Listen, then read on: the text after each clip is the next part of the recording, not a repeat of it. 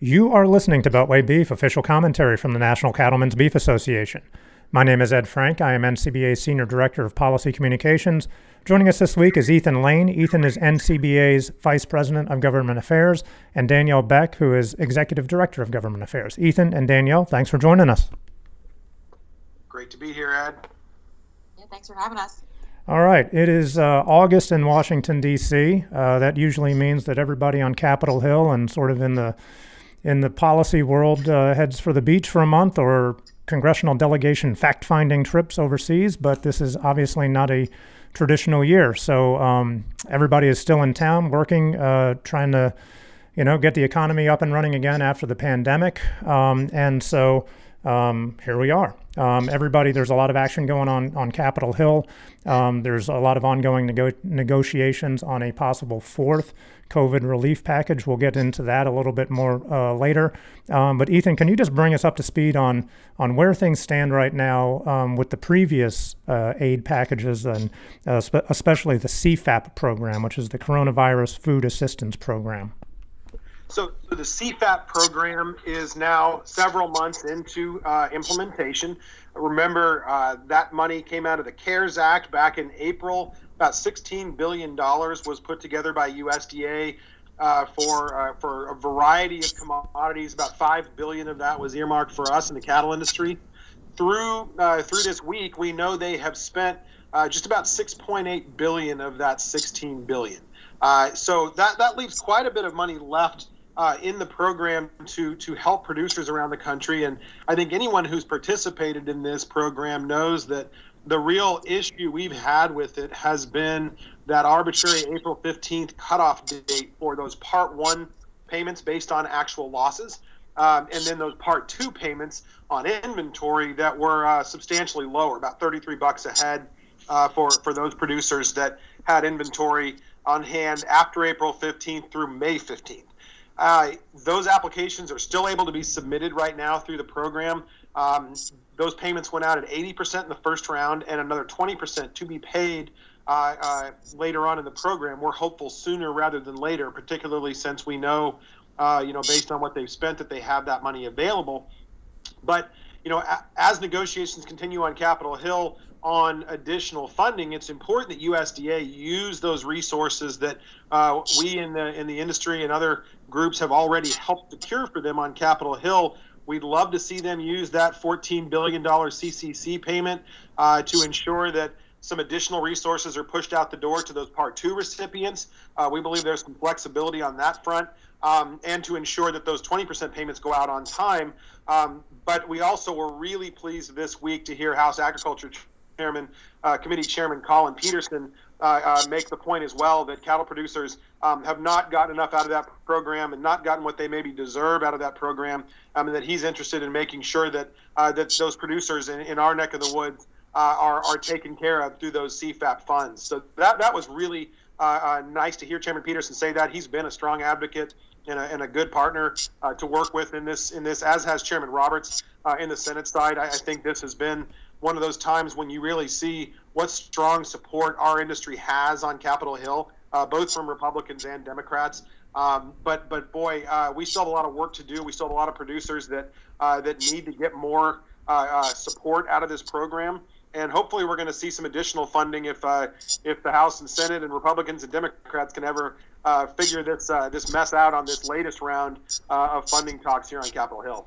Yeah, it was interesting when the pandemic first hit. It seems like those first three um, rounds of relief made it through in record time. I mean, they were like voice voting two trillion dollar bills, which is just you know un, unheard of um, in history. Um, and then this fourth one seems to have been it's been kicking around for seemingly months now. Um, Danielle, can you tell us a little bit about what happened? I know they've they've had a lot of negotiations. House and Senate uh, Republicans and Democrats and and members of the administration have been meeting. They've made some progress, but it doesn't. We're sitting here at Friday afternoon um, in August, and it doesn't look like uh, anything is going to get across the line this week for sure, right? No, you're exactly right, Ed. I mean, at one point we were voice voting trillion dollar bills. Things were moving quickly. The House signaled uh, or outlined their priorities for a, a, fourth COVID relief package months ago, and we've just been waiting on the Senate. And I think that speaks to the differences in chambers and the differences in parties right now. You know, I think McConnell uh, and those in the Republican Party have said, hold on, let's put our finger on the pause button. We're spending money like it's monopoly money, uh, and we want to see how how this really impacts folks now that a lot of states are opening up, if not fully opened up.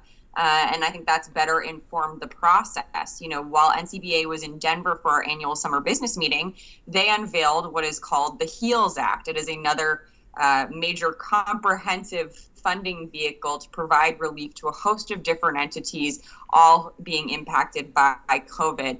Uh, for agriculture specifically, there's $20 billion. Uh, interestingly enough, though, I think we're seeing some more party divide typical to uh, the latest or the you know status quo in DC, in which uh, negotiations between Republicans and Democrats have continued to stall. You know, the HEALS Act was the opening salvo. Uh, it's our understanding a lot of the lead negotiators in both parties, specifically Speaker Pelosi, Minority Leader Schumer, uh, and then folks in the White House, uh, you know, Chief of Staff Meadows, Treasury Secretary Mnuchin, they were meeting yesterday for more than three hours talks are scheduled to resume today, but they have this self imposed deadline of funding something uh, before everybody goes home for August recess. And that day is today. Uh, we know the Senate will be coming back in next week. Unclear what's going to happen in the House. Um, you know, if they don't get something on paper, an agreement, and work through some of their biggest disagreements today uh, or over the weekend, we might not see COVID legislation before people go home for August recess. And how does this um, match up with the appropriations process? Can you just give folks uh, uh, just an update on where we are in the overall appropriations process? Is this something that they're trying to roll in as one big sort of appropriations and relief package?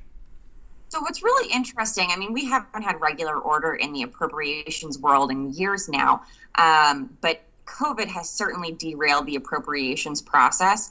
In spite of that, and in spite of all of the money going out the door for COVID, both chambers have really tried to keep approps siloed from the COVID funding vehicles. You know, there were rumors that a, a potential CR or continuing resolution to fund the government past that, you know, September deadline uh, might happen but I think that's highly unlikely. Um, you know, at this point, we're going to be lucky if we see a, a HEALS bill, and I'm still keeping my fingers crossed as an eternal optimist that they'll get it done.